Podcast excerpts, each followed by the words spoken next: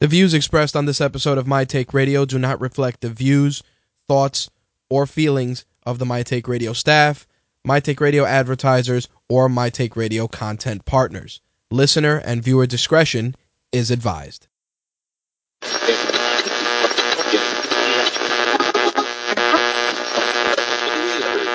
This coverage is live and uncensored, so if you have any small children present, you may want to have them leave the room.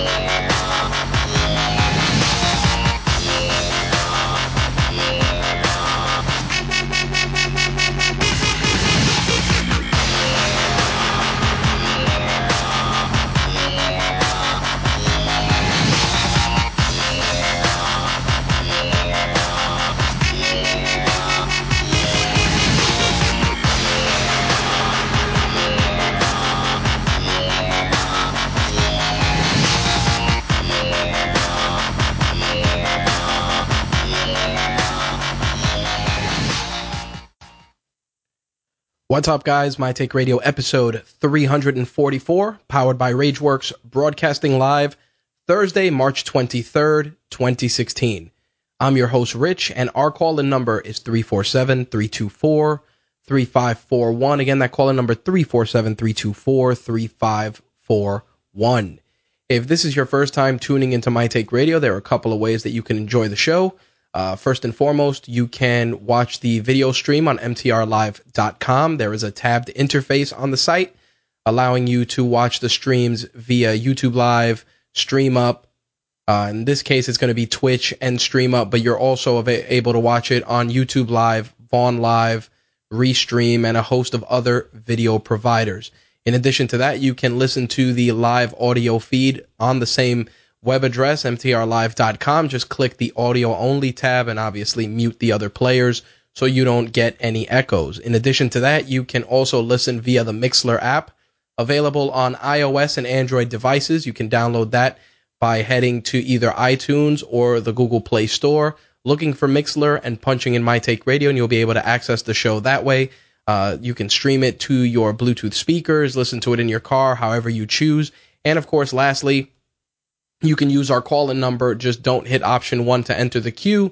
You're going to get a, a, lower quality audio feed, but you'll be able to listen to the show that way as well.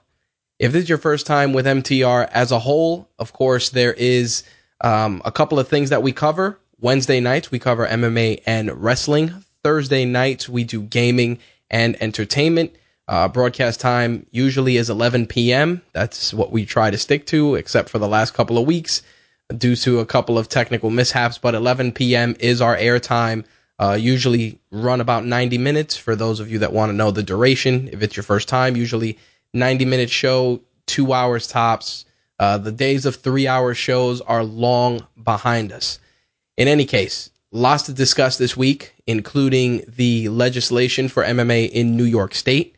We are going to get into that. We're going to talk about this past weekend's UFC Fight Night event and the week's MMA news. And of course, on the wrestling side, we're going to break down Raw, uh, the build up to the road to WrestleMania, and of course, the wrestling news of the week. And as always, we will take your calls if you choose to participate 347 324 3541, or you can also participate via the live chat on rageworks.net. Just go to the live tab there or mtrlive.com, whichever you prefer. All right. So before we get into tonight's topics, a couple of things I want to get into on the housekeeping side. As many of you know, uh, last week I mentioned an issue going on uh, between YouTube and myself for the My Take Radio TV channel. Uh, we received uh, some, you know, copyright information with regards to an episode. I believe it was 232 uh, that they felt used uh, copyrighted material which obviously we have contested that and we have gone through the proper channels. Uh, currently awaiting the update on that. It's going to take between 10 to 14 days to get, um, you know, a verdict as to what we're going to do going forward on that channel. Uh, YouTube has stated that if the copyright holder does not honor the claim or respond to my counterclaim, they will release the video. But I've noticed, and it got me thinking over the last you know week or so, that at the end of the day, everything is going under RageWorks. Uh, this includes My Take Radio. I mean, I love the My Take Radio TV channel. Put a lot of work into it. Uh, that was a channel from the old days, from the beginning. Uh, got over a hundred thousand views on that channel and almost a hundred subscribers. And I've been giving it a lot of thought, and I'm thinking that with depending on the outcome of you know my back and forth with YouTube, I am contemplating sunsetting that channel. For those of you that don't know, I'm planning on deleting it um, and really just focusing my energies on the RageWorks channel. A uh, couple of reasons. Obviously, we're we're posting the shows, the video versions of MTR on both channels, and while that is great for those that have been longtime subscribers, it's you know it's an additional step in the process. At the end of the day, you guys are either seeing the video on RageWorks.net or you're watching it via YouTube or you're consuming it via the live feed. And because of that, I figured, you know, it's it's extra work. And again, you guys are watching the videos and enjoying them on the RageWorks channel or the My Take Radio channel. It doesn't matter. So, with that said, pending the outcome, uh, well, let me rephrase that. Regardless of the outcome that we get after our um, you know, back in discussions with YouTube, uh, my intention is to probably sunset the My Take Radio channel uh, probably by the end of April, first week of May.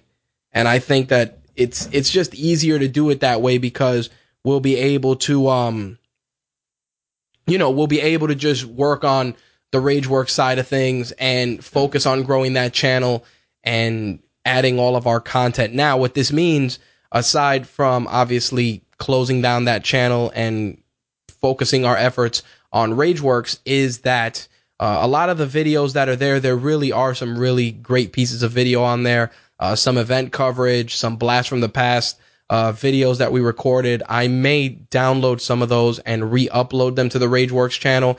Obviously, not not the old con footage that we had, even though you know it was it was great footage and it got a lot of great views it's it's irrelevant at this time. But the blast from the past and stuff like that, those are older games that still deserve to be spotlighted. And um, I'm pleased to report that I have actually found a way to bring some of my older consoles down into the studio space, and I may actually start doing more blast from the past videos. Uh, got my you know Elgato card down here. Got my original Xbox, my PS2, uh, a Dreamcast. So I may actually start tossing in a couple of those old games uh, just for for streaming purposes. Um, haven't really determined a schedule or a course of action yet, but I intend to probably start doing that in the next couple of weeks once we get the wiring done and um, do some testing. We'll be able to do that. The new monitors that we got actually have a couple of a- a- HDMI inputs, which will allow us to uh, work in that environment and do that. So, you know, I'm really pumped for that. And I think it's going to be something that'll be great for you guys. Plus, it's more content on the Rageworks channel. Now, as I said, the My Take Radio channel, we're going to start moving some of the videos over. I am going to record a formal announcement for that channel for the people that are subscribed as well as those that have been uh, keeping an eye on that channel in addition to the Rageworks channel, much like Slick said in the chat uh, just to reinforce, you know, subscribe to uh, official Rageworks on YouTube. Again, we're putting all our event coverage there, unboxings, product reviews, game reviews, game footage. Uh, we're definitely going to get more aggressive with that in the coming weeks. And I think that the YouTube thing was, you know, it was an eye opener for me only because I've been heavily debating it for quite some time, managing both channels. And I found that it was just too, you know, it, it was becoming redundant for no apparent reason uh, a couple of people would message me and be like, "Yo, did you upload? Did you upload the shows twice?" And it was because they had subscribed to both channels. And to those that are subscribed, you know, I appreciate it very much. You know, I it definitely means a lot. So if you are a My Take Radio TV subscriber on YouTube, uh, please start moving over to official Rageworks. I will, like I said, put an announcement on that channel with the intention of probably phasing out that channel by the end of April, uh, unless I hear back from YouTube sooner. I mean, if they opt to not, you know, honor honor my counterclaim, then it is what it is. But I may, like I said, just sunset the channel only because RageWorks is, you know, the parent company of MTR and it, it, you know, the sole focus should be on that channel. A couple of other things. I know that we were supposed to launch our Batman versus Superman contest. Unfortunately, a couple of things got in the way, namely life. Um, but nonetheless, we are working on it. Hope we may launch it uh, this week and then maybe just have it run through next week, uh, depending on scheduling and also the the layout for the contest. As I said, I want to give away all of this stuff in different tiers: first prize, second prize, third prize. But instead of giving both Rock'em Sock'em Robot box sets away via one contest, I may just give one away either on Twitter or Instagram or even on Snapchat because we are growing on on the Snapchat side. Definitely follow RageWorks on Snapchat. Uh, we may dedicate one giveaway to that uh, particular avenue, that particular outlet, and then we'll do a more formal contest on the site to give away everything in tiers. As I said, uh, grand prize Batman versus Superman Rock'em Sock'em Robot set.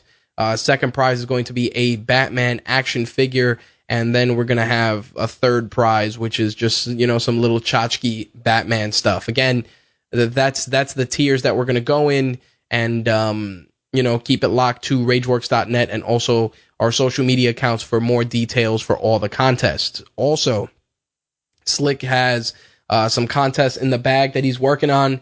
Uh, hopefully, he will have some updates in the next week or so, depending on which which uh, items he plans on giving away. Obviously, if we hear anything beforehand, keep it locked, and we will give you info for that as well.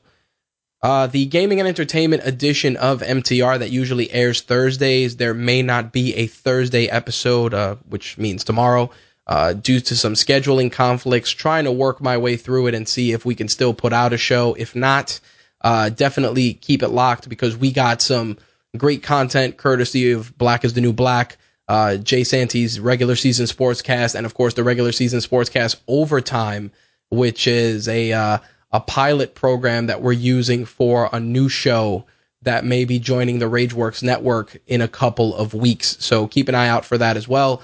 Uh, with Jay Santy and Josie's boy, who have been doing a really good job. Their first uh, TRSS overtime is um, doing really well. Positive responses all around. Great, great feedback from so many people. Uh, shout out to Javon Lewis, from who's been a follower of the show for quite some time for always reaching out to myself and some of the other hosts, expressing the stuff he liked, he didn't like. You know, always very vocal. Uh, we always welcome that. We want you guys to uh, share your opinions. Let us know what you want to see, what you don't like, what you you know what you hope to see in future episodes, and um, you know we'll definitely try to accommodate you. On the interview side, uh, I know a lot of people were asking where we're at with um, toys and tech of the trade there's actually a bit of a backlog. I have about five or six people on deck for that, but their schedules haven't permitted, you know, them on completing the questions and forwarding me photos and stuff. But we got a, a decent crop of really interesting people for Toys and Tech of the Trade, and definitely keep an eye out for that on Rageworks. Also, we are hoping to do some brand new MTR behind the mic and MTR beyond the mic episodes and interviews uh, we got a couple of people lined up for that. Just have to uh, get the times and schedules in sync so that we can put those out. As always, that stuff, especially all the interviews, will always go to the My Take Radio app first, which you can get for Android, iOS, and Windows mobile devices. It's going to cost you $1.99, but you're going to get 96K stereo episodes of the show, mobile wallpapers, and you will get access to a lot of the content before we release it to the general public. I also want to take a moment and give a shout out to the folks at NYC Pod Meet, uh, the New York City Podcasters Meetup. Uh, had an event yesterday that I had the pleasure of attending. A lot of really great people there. Uh, Scott from the Busy Creator podcast uh, manages it. I give them a hand on the social side. And there were a lot of really great podcasters there, a lot of great talent and um, a lot of ideas were exchanged. A lot of stuff was really put together.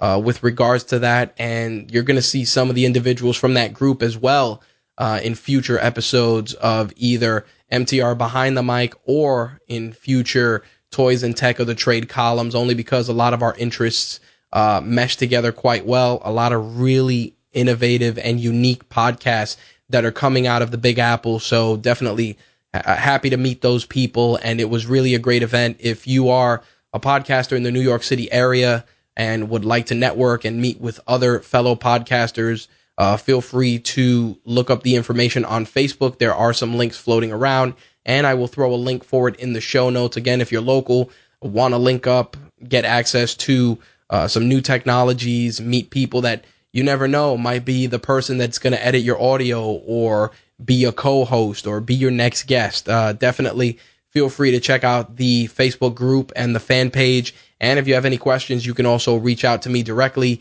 either at RageWorks, Rage underscore works on Twitter, or at My Take Radio, whichever you prefer, or of course via email as well. All right, so that's going to wrap up the housekeeping for this episode, we're going to get into MMA. You're going to notice uh, we had to, we decided to start changing uh, some of our drops just to keep everything on an even keel. So let's get into this week's MMA, shall we? All right. So I want to start off with the UFC Fight Night card from this past weekend, uh, which was surprisingly solid. I think um, it was a very underrated card on paper. Uh, the main event was Mark Hunt taking on Frank Mir. And um, the card itself, as I said, had a lot of really great highlights. Uh, was a couple of fights jumped out to me that I really enjoyed, and I want to get into that. And you know, there were some fights. You know, I'm guilty of it. I definitely did fast forward to. I did uh, check out Rin Nakai taking on Leslie Smith. Of course, Rin Nakai has a uh, an interesting following to say the least, due to her uh, outside of the octagon activities. Slick uh, can definitely have a few have a few laughs about that. I really thought Rin Nakai was going to come in there and pretty much dominate against Leslie Smith, but Leslie Smith was definitely a gamer. She came in there definitely really aggressive, and it's crazy because you know she had an eight inch uh, height advantage and a five and a half inch reach advantage on Rin Nakai, and she definitely made use of the height and the reach to really put the pressure on Rin Nakai, especially in the first round. A lot of solid combinations, really good stand up from her. Uh, second round, I think Rin Nakai kind of started to find her groove, definitely started working on a couple of different submissions. Uh, she got a, a, really good arm triangle in on the second round. And um, again, really, really good work from the top position uh, by Rin Nakai. On the third round, though Leslie Smith, I think she realized that she may have been down uh, one round due, due to Rin Nakai's performance in the second. So she definitely stepped it up. Um, the thing was that towards the end of the round, Rin Nakai definitely stepped it up, got a really good position, uh, trying for another arm triangle. Oddly enough, the judges actually gave the fight to Leslie Smith via unanimous decision. Um, the thing was that you know, the fight, in my opinion, it definitely was Leslie Smith's. Uh, second round, depending on who you spoke to, could have gone either way, only because while Rin Nakai did work a lot of the submissions, uh, Leslie Smith really had a, a, a, big a big flurry at one point that really could have given her that round as well. I felt that Rin Nakai had that round only because she had more uh, dominant positions, more submission attempts, and definitely looked like she had uh, Leslie Smith in danger quite a few times during that fight. Now, I did want to talk about the Alan Jouban Brendan O'Reilly fight only because uh, Alan Jouban was a legit monster. Uh, he ended up uh, really working the stand up. At one point, they got into a collar tie position, uh, some really nasty, nasty elbows. At which point, um, you know, Brendan O'Reilly folded up. Jouban followed in with a couple of lefts and rights. It was academic uh, from the ride position, and the ref stopped it, stepped in to stop the fight. Alan Jouban took the victory uh, via TKO.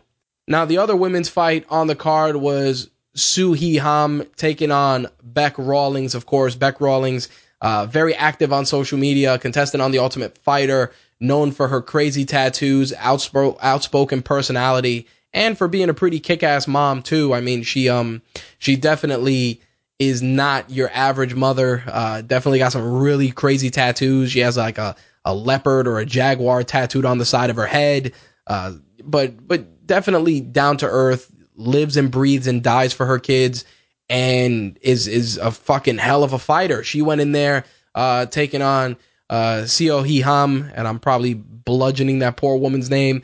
And um, she looked really good, man. She came in, she was uh, she came in, she made the 116 pound weight limit after coming off a very very bad injury that she was dealing with. Um, you know, I applaud her for not only making a great recovery, but showing incredible grit. Um, Ham looked really good in the first round. A lot of solid striking uh, from her. Rawlings definitely was was game. She she was not playing around, especially in that second round. She really stepped it up, um, transitioning into an armbar at one point, really trying to work uh, different aspects of her game throughout the fight, and she really turned it up in the third round. I was I was impressed, but I also felt that the fight could have gone either way because I saw that fight twice and you could have said that Ham took the first and the third and Rawlings took the second. You could have also said that Rawlings took the second and also took the third. Now the thing is, of course, they were fighting in Australia, which, you know, home field advantage. It's uh it, it, it seems it, it seems a little funky, but like I said, you could watch that fight either way and the outcome is definitely going to look different only because um, you know sometimes when it, when you're looking at it from an octagon control standpoint uh Seo Hee Ham had a more you know she definitely had more octagon control time but um Beck Rawling showed an incredible an incredibly diverse attack uh, both from standing and ground positions and I think I think it was definitely a um a good outing for her. It's good to see that she got a W back in the column and we'll see what happens with the next fight. I mean, Beck Rawlings is incredibly marketable. There's there's a way to market her. Uh, you know, like I said, she's a tough mom. You know, that's that's how they that they, they uh, a lot of people are, are are looking at her. You know, tough mom goes out there, fucking puts on a hell of a show, um, ready to either stand and bang, take it to the ground, whatever. And I think that that was a really good outing for her coming off that injury. Could it have been better? Sure but it definitely showed that, you know, she's here to stay and that she belongs in the UFC. Now, of course, I did want to talk about the uh, James Te Huna Steve Boss fight only because that fight ended in abrupt and disgustingly violent fashion. Uh, James Te Huna ended up um, they were they had a little bit of an exchange. There was a slight circle. Uh, Te Huna worked a, um, a leg kick, I believe, in the beginning. And at one point, he threw a right hand, which missed. And Steve Bose caught him with a short right, and that was a wrap. Dude got folded up uh, via knockout 52 or 53 seconds into the first round. It was it was definitely crazy. That's for damn sure. Uh, solid highlight reel finish for him, and I definitely applaud uh, that finish. I you know it definitely got it got a pop. It when I saw it, I was like, oh shit, that guy's out. You know, it was it was definitely very cool. Um, I wanted to talk about the Hector Lombard Neil Magny fight. Uh, the fight was, of course, uh, had it had a lot of controversy surrounding it due to the stoppage. Uh, Hector Lombard ranked number 13 at welterweight, taking on Neil Magny, who is on a tear as of late in the number nine seed. Now, Hector Lombard, of course, was coming off a, um, I believe it was a suspension and an injury or a suspension only. In any case, uh, Neil Magny had a nine inch reach advantage and, um, he, he definitely used it. And the thing was, Lombard is a big, powerful guy, you know, Olympic level, uh, judo practitioner. The guy you look at him looks like he's chiseled out of granite, um, a beast through and through. And the thing is, um, Neil Magny, wiry. You look at him, you're like, all right, this guy definitely um, very dangerous on the feet. And I think that Lombard was he was really trying to work that distance and and try and use that and get, land the big shot, so to speak. And I think that that's been uh, something that people uh, talk about Lombard a lot. You know, as a negative, that he always tries to go for the highlight reel finish instead of relying on you know his judo skills and don't misunderstand. He had a lot of amazing finishes in Bellator, but it's a different level of competition. Not to take anything away from the Bellator fighters, but different level of competition. Uh, you know, just a different um, array of styles. And Lombard, like I said, he looked he looked really good. But by round two, since he's such a muscular guy, obviously you're going to require a lot more oxygen. And you can see that he was he was definitely getting uh, really really winded. I I thought that he was going to get finished in the second, but we ended up getting a third round, which um, opened up with Mag with Neil Magny trying uh, breaking a combination out and then transitioning to a jumping knee. At which point there was a clinch, some elbows from from Magny, of course, and um, Lombard took him down, but Magny started working some punches, and when he tried to roll, Neil Magny actually secured a mounted triangle with some hammer fists. At which point the um the ref stepped in. But the thing was, myself and many other people felt that the way that fight went down in the second round, especially towards the end where Neil Magny was just pummeling on Hector Lombard, pummeling, at which point he, you know, he had the back position, flattened him out, and he was just bashing, legitimately bashing his head in for, for the remainder of the round. It was, it was nasty. Lombard was trying to defend but he he was getting teed off. You know, a lot of people felt that the stoppage should have occurred in the second round.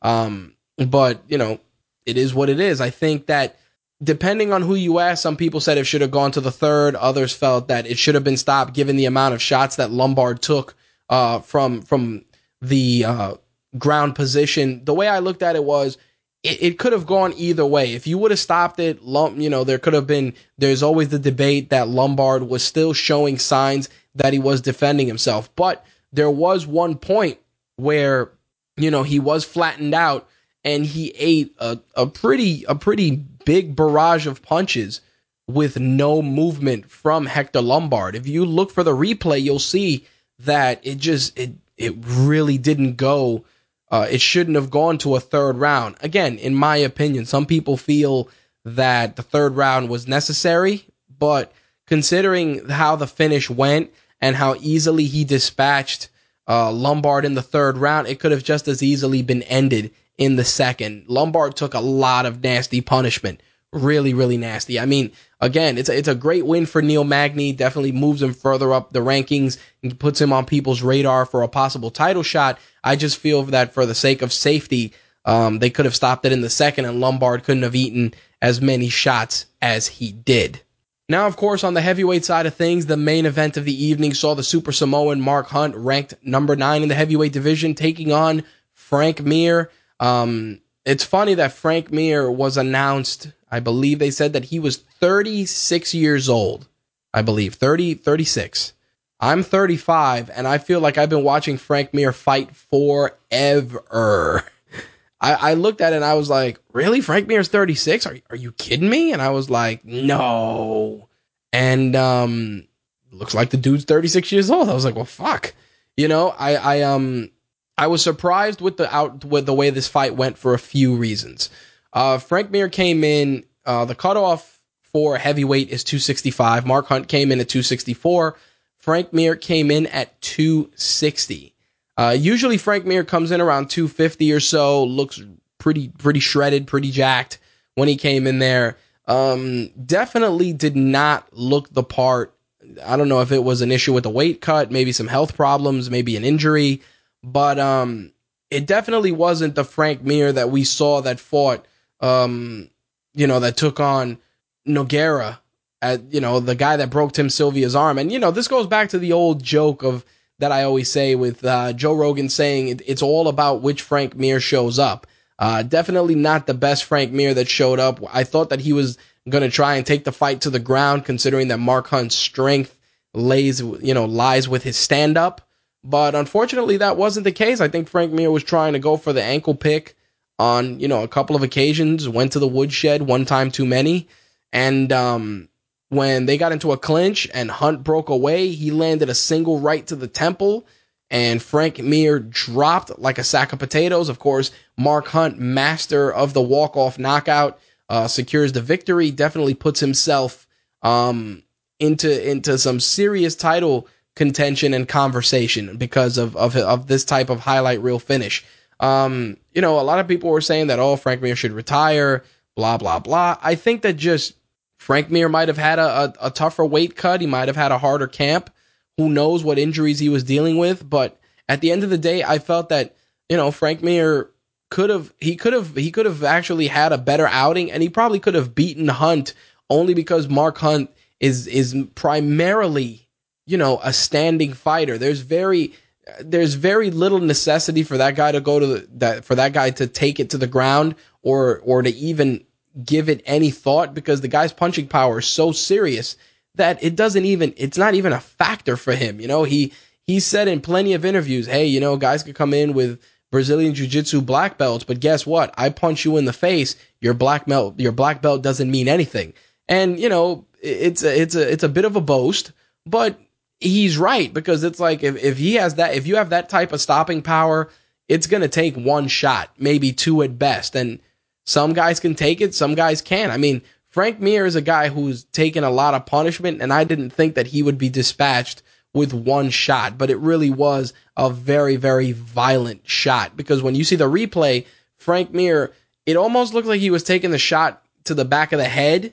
But when the camera, they did a, a different camera angle, you see that he's connecting pretty much on the side of the head, temple side. And it was, it was lights out for Frank Mir. And again, I, I like both fighters. I really didn't want to root against Frank Mir because I feel Frank Mir is a, you know, an incredible heavyweight, but Mark Hunt's power could not be denied, and um, it definitely showed in this fight. Overall, I felt that Fight Night 85 was a solid card. Um, really, really good stuff from many of the divisions there. The ladies definitely impressed. Obviously, the heavyweights to close it out uh, had, gave us a, a highlight reel finish that we can talk about, but I was I was pleasantly surprised by how good the card was. I was also, you know, really impressed with Neil Magny's um, you know, striking and the way he approached that fight with Hector Lombard. Like I said, the only blemish for me was that stoppage, which should have definitely happened in the second. Again, that's that's my take on it, but nonetheless, a solid card. If you can, definitely check it out. See if there's a replay, um, or look for the highlights on YouTube. There, like I said, way too many good fights to not at least give it a watch, even if it's on YouTube for the highlights. All right, so let's talk about this. Let's talk about the MMA news of the week. Obviously, Fight Night bonuses were handed out. $50,000 uh, went to Mark Hunt, Neil Magny, and Fight of the Night went to Jake Matthews and Johnny Case. So each one of those fighters earns a nice 50K bonus. Uh, there's a big rumor floating around. Numerous MMA sites have been talking about it, and it's the possibility that Cris Cyborg would be fighting at UFC 198, which takes place in Brazil. Uh, for those of you that don't know, Cyborg is under contract with Zuffa, and the UFC is looking to really stack that show in Brazil. Uh, it's a 40,000 seat soccer stadium, so you know you got to make it big, and there is a possibility that we may see her fight. Now, they're looking at options as to whether she's going to fight at 145 or 140. But um, again, it's something that's not official, kind of been floating around, but people have been talking about it. Uh, Cyborg, of course, has been the subject of much conversation over the last couple of years because of the you know the issues she's had with Ronda Rousey and the desire for her to fight her uh, at the 145 pound weight class. Of course, Rousey being the champion dictated the terms at 140. Now, the, the big question is all right, you opt to let her fight in the UFC, let's say UFC 198, and you decide to let her fight at 140. The issue with this is that you have now Holly Holm, who is due a rematch, Ronda, who might be due a rematch, and of course, you got Cris Cyborg in the mix, um, which begs the question do you have Cris Cyborg? Fight Miesha Tate and go that route and use that with the winner facing either Ronda or Holly, who I feel, and you know, we talked about this uh, the week prior, and when Jimbo Slice also agreed when we were discussing it that Ronda and Holly should fight. The winner will fight Miesha. I, I think Miesha should fight Cris Cyborg. Cris Cyborg's record speaks for itself. Uh, she's a champion in Invicta currently, and I think it would be a very, very, very compelling fight. And the reason I say this and I use that word versus, you know, exciting or anything else, there's a lot going on with the with those women when you look at it. You got to realize Miesha Tate and Ronda Rousey have their beef.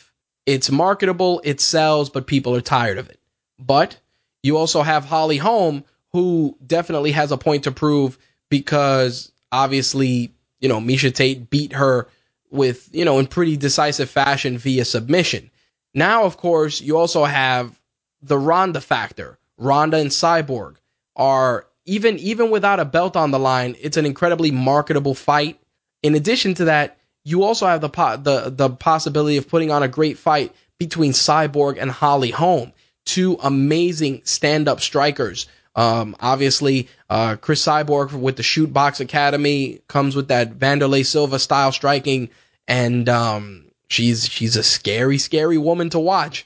In addition, you have Holly Holm, of course, with her her very, very, uh, very educated hands, and you know, there's there's definitely a com- there's a lot of compelling and uh, solid fights in the women's division, especially when you're lumping Cyborg into the equation. But again, as I said, we're running the risk of Cyborg not making weight for 140. But I think that putting Cyborg in the mix is going to open up a wealth of exciting fights and it's going to put the women's division back at the forefront. Obviously, the big thing is getting Ronda in there as soon as possible. And while, yes, we would love to see Ronda be champion because you know it, it, it's it's what's to borrow from WWE. It's what's best for business.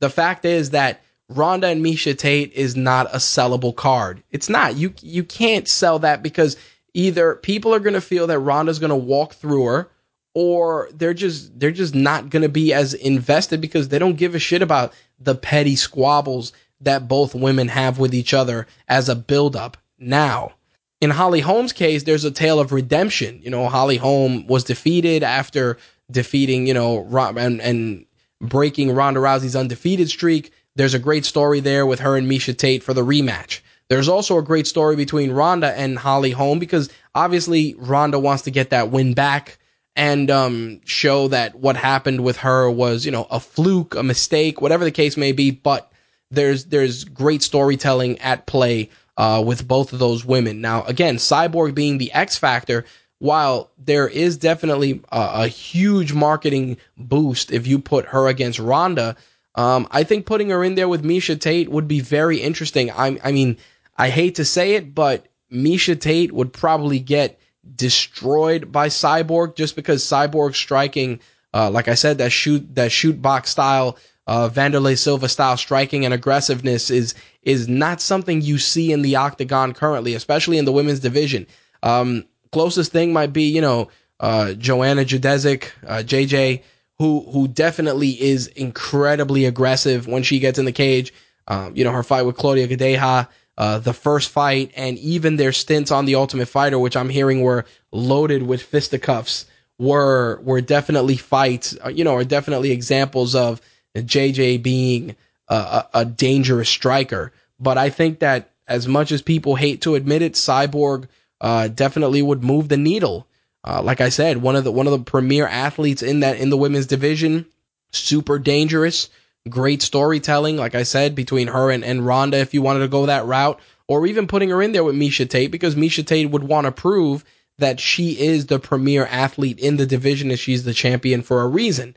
Again, I, I do feel that Cyborg would take her out. I don't want to say easily, but I think if it came down to stand up, she would she would probably get hurt uh, very very badly. Which again, no disrespect to Miesha Tate, but I just feel that Cyborg, when it comes to striking, is just a more dangerous opponent um, for all of these women. But we'll see what happens. Uh, UFC 198 is what they're shooting for. You never know; they might go UFC 200. Um, 198 is going down May 14th. Speaking of UFC 200, a lot of fights are rumored to be taking place. Uh, Gegard Mousasi may be stepping into the cage to face Derek Brunson. Uh, there's also reports that Cain Velasquez will be meeting Travis Browne. UFC 200 goes down July 9th. There's also a rumor, which they're saying actually has bout agreements in place um, for Conor McGregor to fight Nate Diaz once again. Uh, my issue with this is even though it was a fight that got a lot of people excited, got a lot of people invested, I, I personally feel as a fan that Conor McGregor should be defending his belt. That's what he should be doing at UFC 200. Whether it's against Frankie Edgar, whether it's against, you know, Jose Aldo, whatever the case may be, he has a belt. He needs to defend it.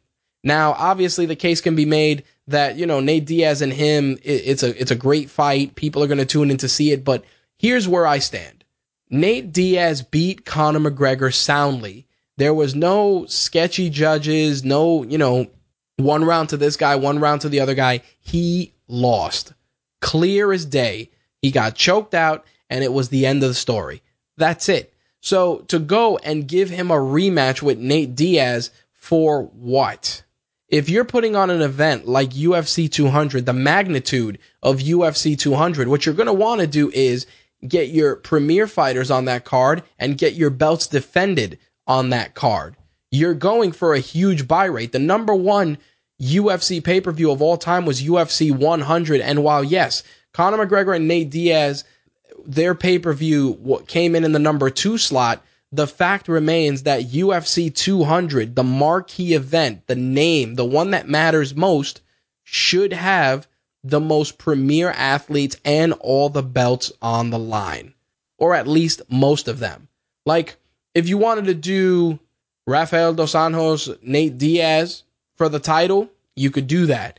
You can throw Jose Aldo in with Conor McGregor or Frankie Edgar. You could do that. Maybe we could see the return of GSP you want to put him in there with Robbie Lawler, which is what their rumor, what the rumors are are are cranking out.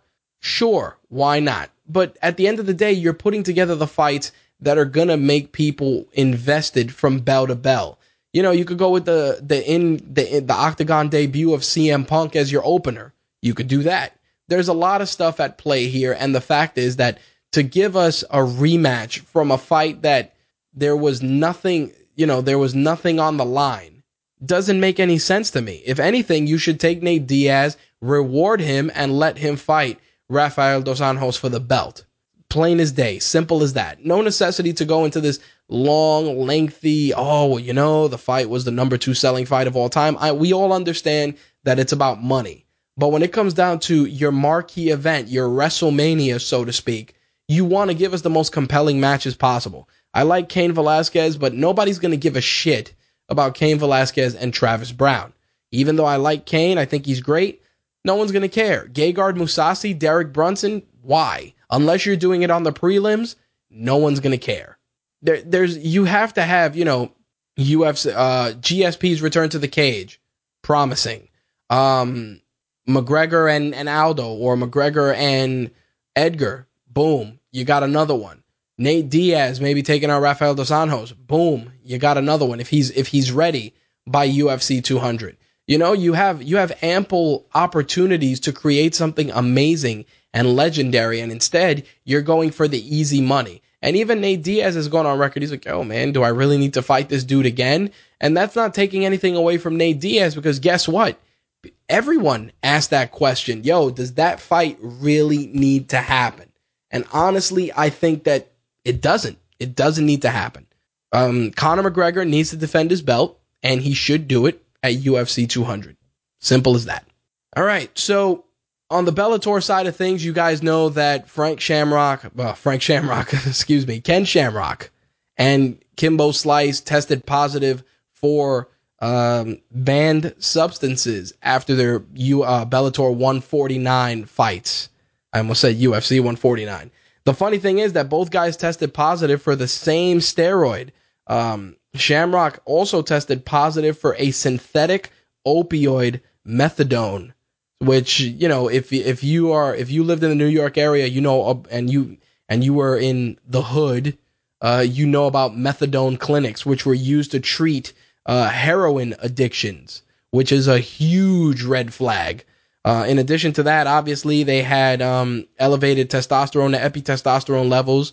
Um, Shamrocks was 12.4 to 1 and Kimbo Slice was 6.4 to 1. The Texas Commission allows a 4 to 1 ratio.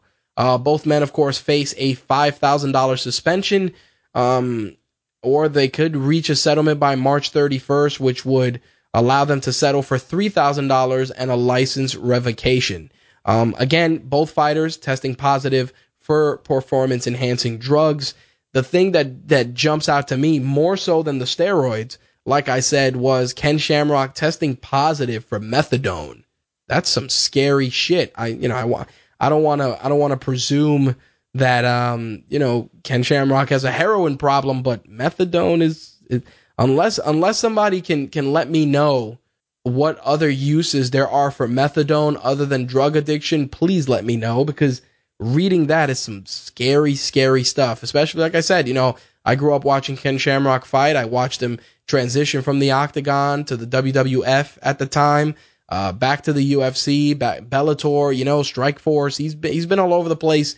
The guy is, you know, a pioneer in the sport, and I really hope that um you know the the methadone showing up in, in his system isn't part of a bigger problem. Uh, Slick just informed me that methadone is also used for pain maintenance and therapy. Hmm, interesting. I don't know, man. That's uh, I don't know. It's again big big red flag. Uh, I'm gonna definitely do a little bit more research, find out what the story is, and um, if we get anything else related to this, I I really will make it a point to share it with you guys. Like I said, um, very scary to see that as a as a drug test, you know, on a drug test for a guy like Ken Shamrock. That's all I'm saying. Anyway, the Daniel Cormier Jon Jones light heavyweight title fight is quickly approaching. Of course, the hype machine is in full effect. Jon Jones is in the news this week for something else, which I'll get into later on in the segment. But the card with him and Daniel Cormier squaring off is taking shape quite well. Uh, Demetrious Johnson, Henry Cejudo are squaring off for the flyweight title. Edson Barboza is taking on Anthony Showtime Pettis. Uh, Rafael Sapo Natal is taking on Robert Whitaker, and Andre Fili is taking on Yair Rodriguez. Also, Anthony Pettis' little brother will be fighting on the prelims, and we are also seeing the return of Juliana Lima to the octagon. So definitely a uh, solid fight. Jones and Cormier, there, there's there's a lot of bad blood.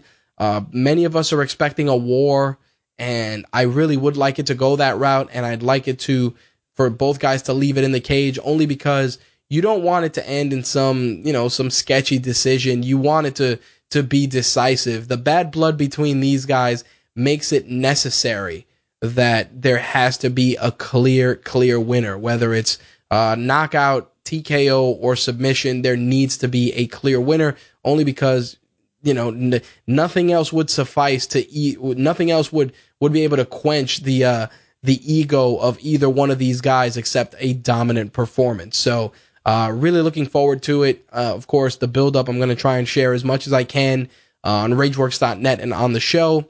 And um, of course, when the fight comes up, you will also get our fight picks as well. I'm actually really excited to talk about this next Bellator card, which is uh, going down April 22nd in Connecticut uh, because it's the um, Benson Henderson debut in Bellator, taking on Andre Koreshkov for the welterweight title. Also, Patricio Pitbull will be taking on John Teixeira. And there's also a feature bout with Evangelista Cyborg Santos, formerly married to Cris Cyborg, uh, taking on Brennan Ward. Evangelista Cyborg is a um, a scary dude, man. You watch him go in there, and he is a, a scary guy. Uh, this card like I said, is on my radar because I'm curious to see if Benson Henderson can come in and kind of upset the establishment and capture the welterweight title uh, in his first fight in the organization. That alone is incentive to watch. Benson Henderson is uh, is a guy who's had plenty of fight of the nights, incredibly agile, uh, super explosive, exciting to watch, and I think that you know for him to come into Bellator fresh off his UFC run and win a title is something that's worth exploring. That's for sure. All right, so the big story, of course, is um, you know, New York State finally, finally, finally is on the verge of mixed martial arts becoming legal in the state. Uh, the New York State Assembly has passed a law legalizing MMA with a bipartisan vote of 113 to 25. Of course, even though the vote has passed, it still has to uh, be signed by Governor Mario Cuomo, which of course, uh, no, Mario, Mario's his father, Andrew Cuomo. Jesus, uh, way to way to date myself. um, nothing bad though. I gotta say, his dad w- wasn't a bad governor, that's for sure. But Andrew Governor Andrew Cuomo will be signing that, and um, you know, I'm really excited as a fan, uh, as somebody who covers the sport and has been watching this for quite some time. Um, you know, New York has kind of been the redheaded stepchild when it comes to mixed martial arts. With whenever an event is held in Jersey, uh, all the special stuff is done in New York City. Uh, anything and everything, whether it's you know open workouts, whatever the case, media days, and um, as a fan, I just I just feel it's been you know a long time coming, and it's funny because I was um, we were at the New York City podcast meetup, and I saw somebody send me a screen cap of Dana White's Twitter and Instagram, and it was pretty much a, a map of the United States, and it was all red. And when you scroll up on the photo, New York State is red now with a smiley face. And when I read that, I was like, wow. I'm like, did it finally happen? And of course, sure enough, it did. Um, a lot of jubilation and excitement from many of the fighters, uh, many of the mixed martial artists here in New York City, New York State area. And, um, I'm, I'm really pumped, man. As a, as a fan, you, you look forward to things like this, not just because of the UFC, because yes, the UFC is going to come into New York and they're going to make a complete spectacle.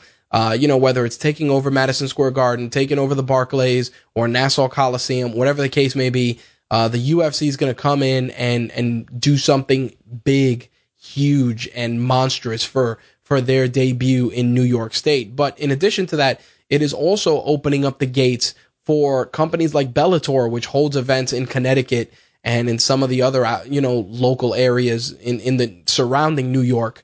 And to see Bellator or World Series of Fighting or RFA or any of these other promotions actually be able to hold events, whether it's like I said, the Barclays in Brooklyn or Nassau Coliseum in Long Island or the Mecca, Madison Square Garden is huge. Yes, as as a mixed martial arts fan, you know, I'd I'd love to be able to go and, and see a UFC event and sit there and experience it and be part of history. But I'm also aware of the fact that, you know, an event in Madison Square Garden is going to cost a metric fuck ton of money. But as someone who covers the sport, who does their best to, you know, educate and give you guys the as much insight into the sport as possible, whether you're an existing fan, uh, someone who casually watches, or are someone who is brand new to the sport. The fact is that as an outlet, as someone who does this uh, I'm really excited to be able to, you know, go to an open workout in, in the city or go to a weigh in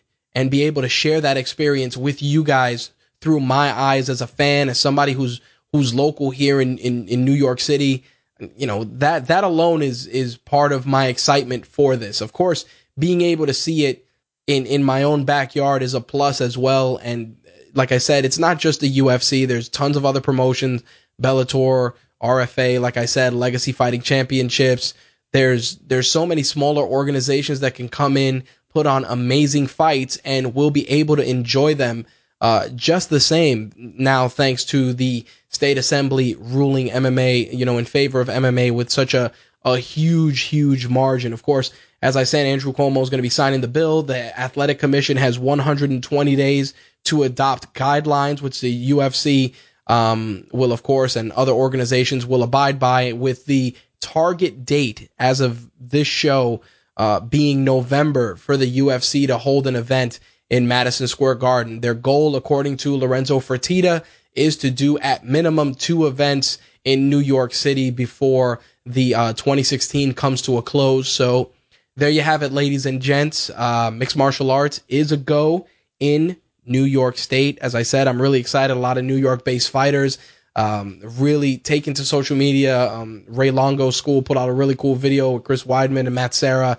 Aljamain Sterling, and all those guys. They, they were just really excited. And of course, as I said, you got a lot of local guys in the mix, uh, guys like Chris Weidman or even Jon Jones, who's from upstate New York. Uh, that are that are really excited to go in there and represent for the Big Apple. I think it's it's huge and when the UFC comes into New York in November, it's it's another history making moment for not only them as an organization, but for the sport as a whole. Because like I said, once they they come in and kick that door open, we're gonna see other promotions come in and put on shows, and we'll be able to check them out and report on them and be cage side or be at a weigh-in. So as, as like I said, as somebody who covers this, I'm really excited. Not as a journalist, uh, never a journalist. As someone who covers it and shares opinions on it, I am really, really, really pumped. And um, like I said, it's it's something that we're definitely going to be reporting more on over the coming weeks. And um, once those events start taking shape, of course, we're going to make it a point to let you guys know about it. That's for damn sure. Last two bits of news to wrap things up. Jon Jones, of course, we talked about him getting into some legal trouble not that long ago, uh, being caught speeding, doing 75 in a 35 mile per hour zone, uh, didn't have a license, didn't have registration, didn't have proof of insurance. I'm sure Dana White was biting every nail on his hand, scared that this would escalate to something bigger. Uh, turned out that he um he is avoiding any um he's avoiding serious trouble uh, due to those traffic violations. It turns out he was able to provide paperwork proving that he was licensed, registered, and insured. In addition to that, he made a $100 donation to a New Mexico Animal Humane Society in good faith gesture as part of the deal. Uh, he is clear of any charges as long as he stays out of legal trouble for the next 90 days. Of course, Jones scheduled to face Daniel Cormier later on in April, April 23rd for UFC 197. Again, uh, Jon Jones got a got a got a break there. I mean, he had all the documentation, dodged a bullet, but I'm sure the UFC was sweating heavily, uh, waiting for that to pan out. But again, uh, with that behind him, we can move forward to UFC 197 in April. Last bit of news: Ken Shamrock and Kimbo Slice were not the only fighters um, that were testing positive for drugs this week, and uh, turns out that Diego Brandao, who has been a, a longtime performer in the UFC, uh, received a temporary suspension by the Nevada State Athletic Commission after he failed a drug test at UFC 195. Uh, turns out he tested positive for marijuana metabolites. Um, even though he lost during the during his fight with Brian Ortega, he was um, he is under temporary suspension due to the level of metabolites in his system. Uh, they're saying that he exceeded the WADA limit of uh, 180 and the NAC limit of 150. The outcome of his suspension obviously uh, will be reported in the coming weeks, and I will share that with you guys.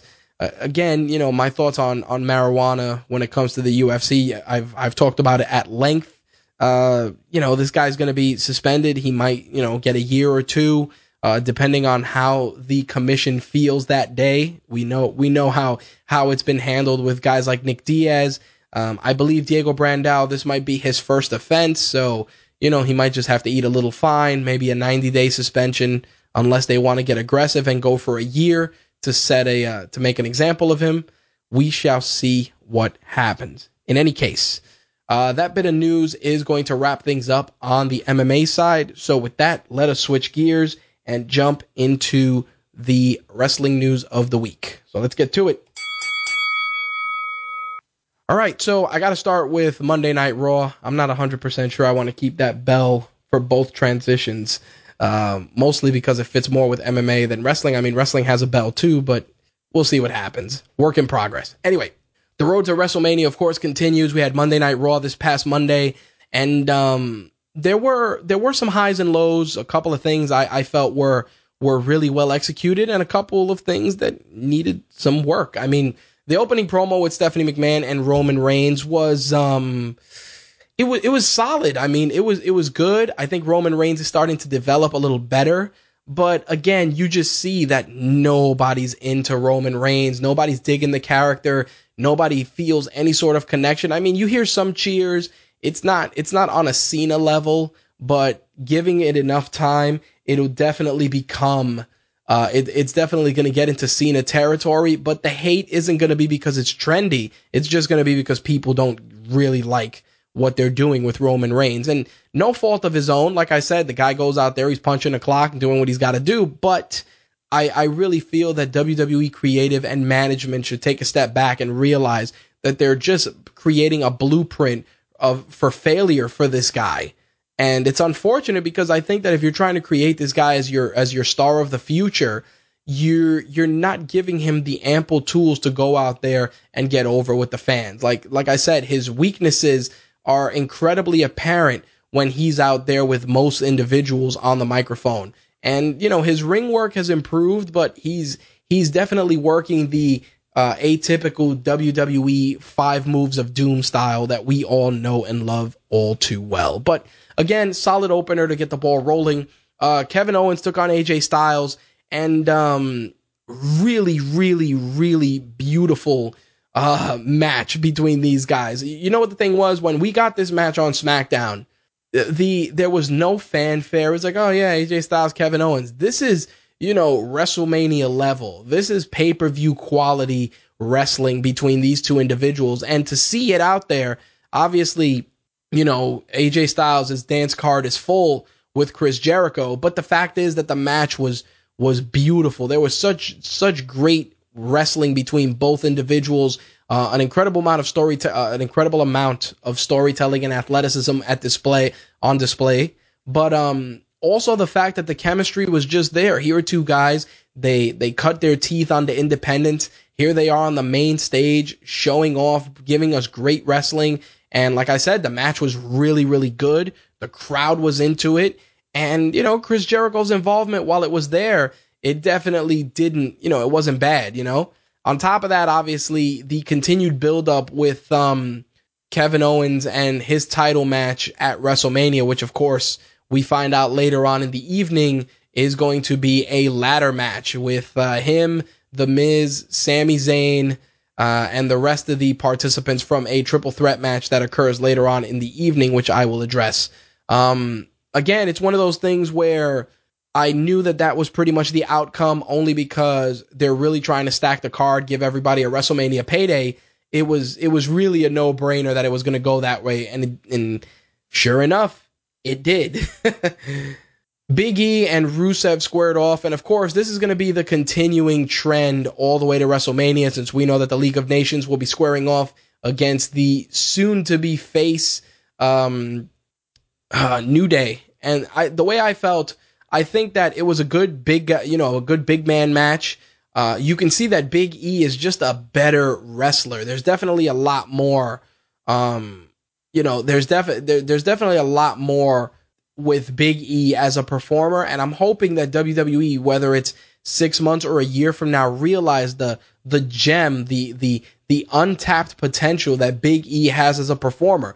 He, you know, he's got good mic presence. He's funny. He can take a joke. He can also be part of a joke, and um, you know, he's just a, an incredible presence. And I think that if you if you leverage that, you can create that that quote unquote African American performer that can get to the main stage and, you know, cross over. And I think Big E is definitely the guy.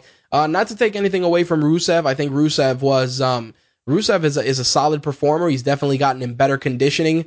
Uh, his, he's gotten a grasp on his conditioning. He looks in better shape. I think partially because he's marrying Lana and he wants to look good on his wedding day. But whatever the motivator is and whatever's getting Rusev in shape, definitely keep doing it.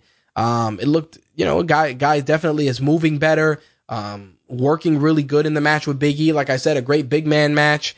I just feel that if you wanted to do something with, um, do something down the road with Rusev, you're you're only going to be able to use him as as a heel. Like he just doesn't he doesn't resonate with anyone as a face unless you completely drop the Russian gimmick and you go in a completely separate direction. You know, the guy is your your your foreign big guy and he's kind of pigeonholed in that, you know, in that role for the foreseeable future. But again, really good match.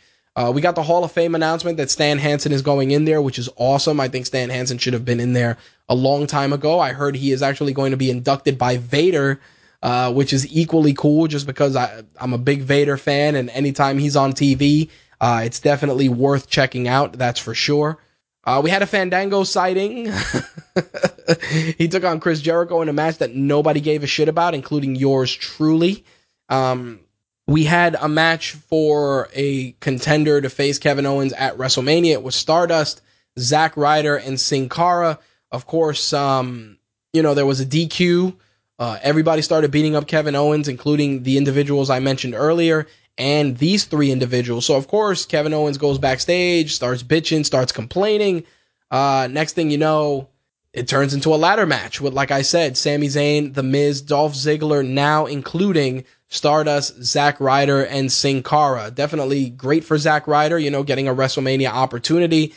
Um, good for Sin Cara as well. I mean, we know Kalisto has his hands full with Ryback at WrestleMania, but it's good to see Sin Cara hasn't been cast to the side and has an opportunity to um, show something unique at WrestleMania. And I think the ladder match is tailor made for him to do something awesome. Uh, I mean, you know, I it makes you wonder, and I really I'm gonna be honest when I say this. Um, if Neville wasn't hurt, would Zack Ryder still be in this match? I'm being honest. I mean, you saw that Neville and, and Sami Zayn were beating up uh, Kevin Owens, uh, you know, a couple weeks back, and then of course Neville got hurt. But I'm wondering, you know, it, did Zack Ryder's for, fortunes change because Neville is injured. Because honestly, when you look at the participants in this match, you'd expect Neville to be a shoe in, but obviously not. So, I, I, mean, it's a great opportunity for Ryder. It's a great opportunity for Stardust and Sin Cara as well. But, you know, with, with any of those guys, I, I focus primarily on Ryder because, you know, that guy, he, he's been relegated to NXT tag team status. And with that, you know, he doesn't really get too much airtime except for occasionally main event. Mostly it's just NXT stuff. So, I, I, I mean, it's a, it's a blessing and a curse. You know, it's sad that Neville got hurt, but it's an opportunity for one of these guys to have a better showing at WrestleMania and perhaps, um, get an increased role in the, in television programming going forward. We'll see what happens, but I'm sure that that ladder match is going to have a ton of great spots. A lot of incredible performers are involved, and it's one of the matches I am definitely looking forward to. Charlotte and Natalya was essentially the run back from Roadblock. It is what it is. You know, Bubba Ray and R-Truth was another forgettable match. And the uh, last match of the night was Ambrose Braun Strowman. Um, everything that happened after Raw was just a complete disaster. But the um, you know, the match was what you'd expect, typical big man, little man match. Uh, Braun Strowman trying to overpower Ambrose. Ambrose goes crazy, starts wailing on him with chairs. The crowd was super against it. There was even a point where there was a "This is boring" chant, and, and I, I hate to agree with them, but it really was a terrible match. It shows that Braun Strowman just sucks all the excitement out of a room. He is, you know, he has an incredible presence. He's just not, you know, he, he's not a dude that should be main eventing Raw so close to WrestleMania. I hate to say it, but it's true. Um, you know, it was it was an interesting match. You know, Paul Heyman on commentary was really good, but you know, it, it was a match that did not need to happen on the road to WrestleMania and to get the the the bigger uh, ratings boost. I mean, Dean Ambrose is going to make anybody look good, but Braun Strowman, I don't care what anybody says, just incredibly green and um, he didn't he didn't look good out there. I hate to say it, but he definitely did not. So after Raw was over, of course, we had a dark match, which um it was it was pretty much kryptonite for everybody involved. First of all, Luke Harper got hurt. People are saying that he sustained a knee he, suffered a knee injury during the match. And um you know, it's uh, hopefully it's nothing too serious, but that's another big blow to the WWE roster because Luke Harper's a good worker, definitely leaps and bounds better than Braun Strowman, and to find out that he's hurt, it's like it couldn't have come at a worse time. In addition to that, and this was really crazy, and I had to, I had to actually do some fishing around to see this. Um, a fan actually struck Braun Strowman in the face uh, during the main event. There's a point where Braun Strowman falls to the floor to sell, uh, you know, the offense of the match, and the fan actually sticks his hand and hits him in the face. And you know, Braun Strowman, again, whether he sucks as a wrestler or not, he is a massive human being. He can he can probably beat you to death with minimal effort. And um, he ended up pointing the fan out to security, and the fan was removed. And you know, after the incidents with people jumping the the railing and becoming involved in WWE matches, uh, WWE said that they were going to be re- they were going to go after anybody and everybody that would would would put their performers at risk. So this guy, you know, he probably thought, oh man, if I could if I could hit him, you know, that would be pretty fucking cool. And um, yeah, it, it, it was it was cool, but not in a good way. Now this guy probably going to get brought up on serious charges and is probably going to be banned from the building For what? You know, maybe for for your 15 minutes of fame for putting your hands on a pro wrestler who may who is capable of beating you to death. I mean, you know, it's like those instances where, you know, people try to put, pick fights with the big show. Why would you do it? Why? Regardless of whether the guy can hit you or not, or you think you could take him, why do it to yourself? Why put yourself out there? But you know, I gotta I gotta commend Strowman for being a professional, not jumping the railing and killing the guy, uh, because you know that's that's the thing that comes to mind first. But um, you know, the person was removed, and like I said, Harper suffered an injury. It was just a bad night uh, from the dark match uh, point of you know from the dark match perspective. Hopefully, like I said, Harper just tweaked his knee, didn't hurt himself too serious. Uh, we'll find out probably over the weekend the extent of the injury, and of course, I will let you guys know next week. The next WWE NXT event is starting to really take shape with an incredible amount of awesome matches, and I'm really seeing some title changes on the horizon. Of course, Shinsuke Nakamura uh, making his debut, taking on Sami Zayn. Pumped for that. Austin Aries taking on Baron Corbin. Of course, a double. Uh, the greatest man that ever lived, now in NXT. I think he's going to get a really good match out of Baron Corbin, and I think he is going to have a memorable debut. Also, tag team championships are on the line with the revival taking on American Alpha Team Angle 2.0 continues to improve every week. Um, Chad Gable definitely, um, it, that guy has all the potential. He legitimately, and this is no bullshit, he is the second coming of Kurt Angle. You watch this guy move in the ring, and you will see just so many, so many throwbacks to when young Kurt Angle debuted in the WWE and just amazed us with stellar ring work and really solid entertainment across the board. I think him and uh, Jason Jordan are stellar together, and I hope that they keep them together for the foreseeable future, not only in NXT but hopefully in the main roster as well. I think they have that that it factor, that magic that'll that'll really really resonate with the fans. It'll connect because you can see it. You see it in their promos. You see it in their entrance. You see the fact that the crowd is super into their characters. I think it's a step in the right direction and um, I think we're only scratching the surface with American Alpha. Uh, that's for sure. You know, uh, the other match, of course, and this was a no-brainer: Bayley uh, taking on Asuka, and um, I think we may finally see the Bayley title change, and I think we may be seeing Bayley getting the call up to the main roster. I think putting the belt on Asuka is a is a great step in that direction. I think that as a performer, she she has all the tools in the ring. Obviously, the command of the English language uh, needs a little work, but again, we're we're looking at it from a strictly wrestling perspective, and sometimes you could just remedy that with a manager. Uh, smart money is on, like I said, them putting the belt on Asuka and then transitioning Bayley to the main roster, or perhaps uh, Bayley heel turn. Never know, but I think as as over as Bayley is, especially in NXT, you don't want to do that. But um, if they are going to do something big. I think putting the belt on Asuka and maybe having Bayley debut on the main roster is a step in the right direction. And of course, Finn Balor, Samoa Joe is your main event, NXT title. I, I see a title change here. I see Samoa Joe getting the belt, Balor heading up to the main roster along with the soon to debut Bullet Club or whatever they're going to be called on the main roster, and that's going to be that. I think um, it's a great transition. I think moving the belt from Balor to Samoa Joe is a smart move. Uh, Balor is, you know, not getting any younger, and I think WWE wants to maximize his exposure on the main roster. And this is as good a time as any to transition him up and put that belt on him. I think Samoa Joe is a great guy to carry the belt in NXT.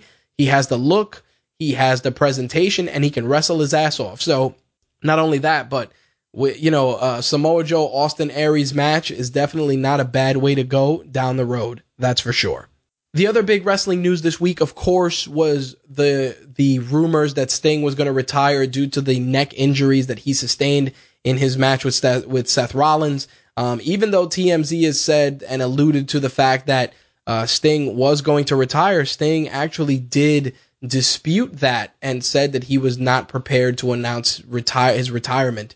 Uh, definitely, uh, you know, their side, his side, and the truth, but until WWE puts out an official statement that Sting, aka Steve Borden, is retiring, we're going to take it as it is. You know, he got injured. They told him what the injuries were, and that's it. Who knows? He may he may receive his induction into the Hall of Fame and take that opportunity while he does the speech to announce that he is retiring from active competition. It may that may be the icing on the cake. Um, you know, a lot of people are saying that that's pretty much why he hasn't confirmed it because he's going to to do it formally at the Hall of Fame ceremony. We'll see what happens when the Hall of Fame ceremony goes down. Either way, Sting gave his body to this business. I mean, this guy was the flag bearer of WCW uh, pretty much for, for, for the majority of of the early goings, and even during the Monday Night Wars when he transitioned into the Crow Sting gimmick. Uh, you know, he was still a driving force on the programming, whether it was mixing it up with the NWO or being part of the NWO with the red and black. At the end of the day, Sting Sting pretty much was the guy who led the charge for WCW when other guys came and went. Sting was WCW through and through. He bled that organization.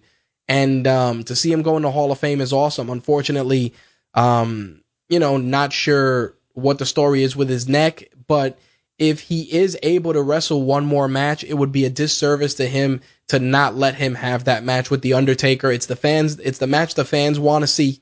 Excuse me. It's the fans the the match the fans want to see on top of the fact that I think that you know, I think the build up and even the, even the match itself, we're, we're not expecting a five star Matt classic here, ladies and gentlemen. And with that, I think that you know you you got to accept it for what it is. It'll be a, an attraction match, a sideshow match, and it will be a great opportunity. I mean, I'm curious as to where they're going to go with the Undertaker's character because Vince McMahon said that if if if Shane McMahon won, you'd never see the Undertaker ever again. I mean, is that is that the uh, the the the blueprint that's been laid out for the Undertaker to retire? You know, I I, I found it very interesting that Vince added that stipulation on Monday, and um, you know, many of us talked about it, but I said to myself, maybe maybe this is the the blueprint that they're laying out to allow him to retire, or at minimum, maybe set up the possibility of him and Sting uh, down the road with uh, you know one last match between them. I mean, like I said, Sting said that, you know, my neck is okay. I'm not officially retired. There's a lot of rumors out there, but I'm not officially retired. Um, you know, he told that to TMZ. And again, he may be saving uh, the big announcement for the Hall of Fame ceremony, but we're just going to have to wait and see.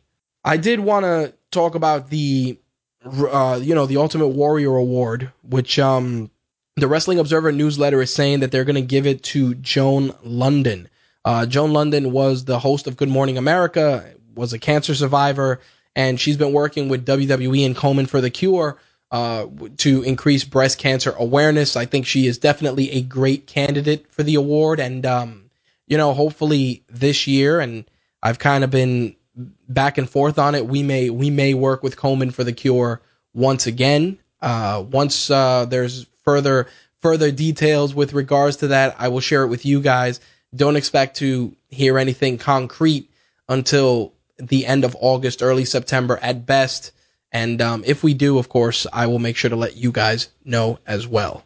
We got some TNA departures that I want to talk about, and these are some biggies. Uh, both Bobby Roode and Eric Young are wrapping up with TNA. Uh, it seems that both gentlemen were asking for raises. Turns out that they did not get them allegedly, and um, they just took that opportunity to announce their exit from the company. Now, a lot of people are saying that it may be because they're going to head up to WWE, maybe NXT, and um, we may be seeing them in the future. Again, take that with a grain of salt. Uh, I think Bobby Roode would be an incredible asset to WWE and NXT.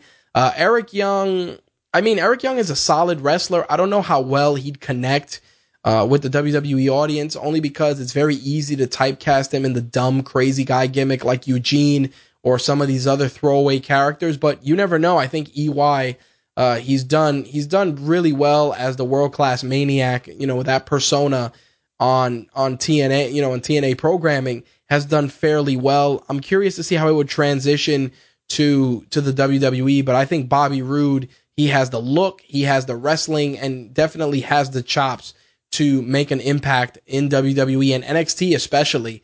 So um, we're going to be monitoring this very, very carefully, and um, we'll see what happens. I think um, both guys would be great assets to the company, And I knew it was inevitable that they would depart only because TNA's in a really weird restructuring period. And much like AJ Styles, when he asked for more money and TNA didn't, you know, do him the solid, you know, I think more and more TNA originals are going to start stepping out the door uh, in the future if this trend continues. But I wish them luck. Like I said, I hope to see them in NXT or even WWE programming in the future.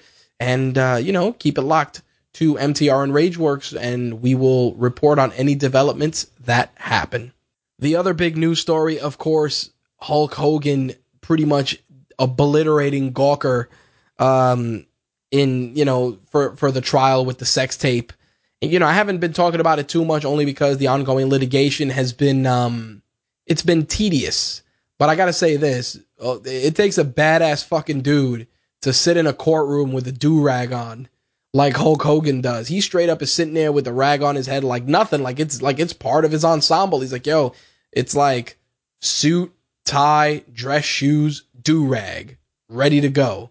it it's the craziest, craziest thing to see that. But um, yeah, it turns out that Hulk Hogan he not only got them for one hundred and fifteen uh, one hundred fifteen dollars, one hundred fifteen million dollars uh, from Gawker. He is also getting twenty five an additional twenty five million in punitive damages. Uh, the twenty five million includes ten million from Nick Denton, um, who owns the media outlet for Gawker, and um, also another additional fifteen million from Gawker himself plus $100,000 from AJ Daulerio, who was the editor in chief at the time that the clip be, the the clip from the sex tape with Hogan and Heather Clem was published on the site. Um, obviously, there's going to be some appeals. Uh, Gawker has already stated that they intend on appealing, and the appeal could be much more favorable to them than the initial lawsuit, obviously, because it would allow them to whittle that down. But um, there were over a thousand pages of previously sealed documents that weren't able to be shown to the jury that may have suggested that Hogan was aware that he was being filmed. Um, they are also saying that Bubba told the FBI while they were investigating an extortion on Hogan that the WWE star did know that he was being filmed.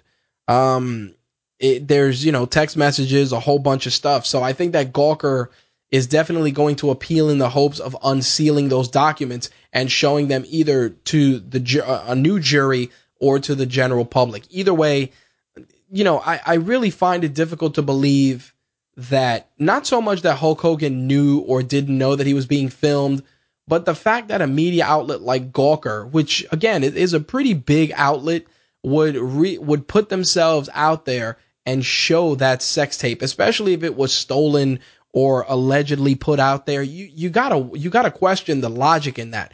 In you know, in 2016, especially after all the the countless celebrity nude photo hacks that have occurred, you gotta you gotta understand that the minute you opt to air something so personal to to the general public like that, you run the risk of putting yourself in deep shit. And the problem is exactly that. You know, Hulk Hogan he didn't even if he filmed the tape, even if Bubba Clem was in a was in a closet cranking one off while he was videotaping them, you know, Hogan plowing his wife. The fact is that I I sincerely doubt that Hogan said, "Hey, release that to the general public."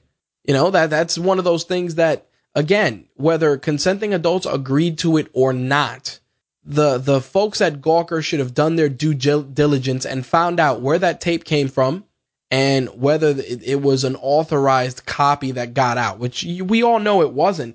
But you got to remember, even though Gawker is a big outlet, there, you know, you're not you're not talking Bloomberg or or Huffington Post. I mean, you're a big outlet, but not that big. And um, the thing is that people are saying that they could be forced to pay three times that, which would be an additional three hundred and forty-five million dollars, which the grand total when it's all said and done may be $460 million. I mean, that's enough to tank a company very, very easily. As I said, there, there's still a lot of stuff going on with regards to uh, documentation, text messages, and, and a host of other things that were sealed. Um, but who knows? Like I said, Heather Clem allegedly said that she knew she was being filmed, but she said otherwise in sworn testimony. So there's a lot of stuff that's still raising a lot of red flags. But I, will be honest, Hulk Hogan winning I think, you know, if if he legitimately had no idea he was being filmed and this was put out there, I mean, this was one of those instances where it damaged his career substantially. I mean, this was even before, you know, him him making the racial comments that he made. This definitely was the beginning of the end for his career and and it was it was definitely a huge blemish on, you know, on an otherwise spotless and immaculate reputation for the Hulkster, especially in the mainstream media. Obviously, we all know him as, you know, a huckster, a charlatan, whatever the case may be, depending on who you ask. But um, the fact is that if the guy genuinely didn't know that he was being filmed and Bubba the Love Sponge took it upon himself to do that and did not destroy or or secure that tape accordingly and it got out, I mean, I got to be honest, he is he's the, just as easily to blame as anybody else. But to to play devil's advocate, I got to say this, Hogan, you know, don't you know, doesn't it strike you odd that your buddy would would say, "Hey, you know, it's uh hey, why don't you come over, have a few drinks, fuck my wife," you know, like like how does that how does like how does that happen? you know what I mean? Like like how do you wake up? And I'm being honest, like how do you consciously just be like, "Yo, you know, I, come over, have a couple beers, we'll watch Sports Center. My wife will come in, you go in the broom, pound her out, I take some video. Yeah, it's all good. You know, we're all friends here. Like, how does that work? How does that really work? And, I, and I'm being, you know, I'm joking about it, but I'm also being serious. Like, think about it. You're, you're, you're Bubba the Love Sponge. This is your wife. This is a person who, who, you know, you took vows with and all this shit, you know, sanctity of marriage, however you want to view it. And you're going to genuinely sit there and have a guy who is better looking than you, not by a lot, but still better shape, pound out your wife, and you're going to watch it. You're going to, you're, I mean, obviously, you know, that's, it's the old cuckold, um, you know, dynamic, which I've talked about previously. But, but again, like, like it's just, there's so many red flags here. Like I said, for Hogan, if Hogan genuinely didn't know he was being filmed, then he deserved the settlement because, like I said, this damaged his career immensely. I mean, not as much as you know him him you know making racial racially insensitive commentary, but it definitely did it did him no favors. And um, Gawker as a media outlet, you gotta, especially you gotta have the safeguards in place. You gotta have all the legal safeguards in place now. Again, playing devil's advocate. If they have documentation that that states that Hogan knew he was being filmed, you know, they may have an out to shrink the uh, the payoff, but they definitely still got to pay Hogan money because again, even if Hogan actively knew he was being filmed, I sincere he didn't sign anywhere for that tape to be released to the general public. He didn't send it to Vivid Video or any of these other outlets. He, you know, it was just a tape that was made.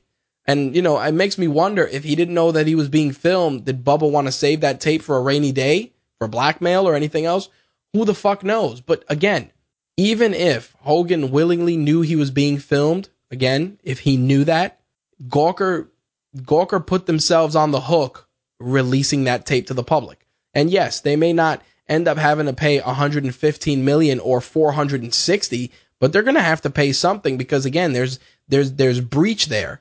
And you know, they're they're going to have to divulge how they got that tape in the first place. And that, my friends, is going to be very, very, very interesting because depending on how they obtain that tape and who they got it from is going to paint a very different picture. So again, you know, I'm, I'm kind of happy for Hogan. He, he needed to catch a break.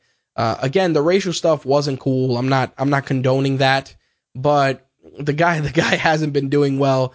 And regardless of, like I said, whether he consciously knew he was being filmed or not, you, I sincerely doubt that he said it was cool for you to put that tape on some sort of a website. You know, it just, it just doesn't, it does not make sense to me. That's all I'm saying.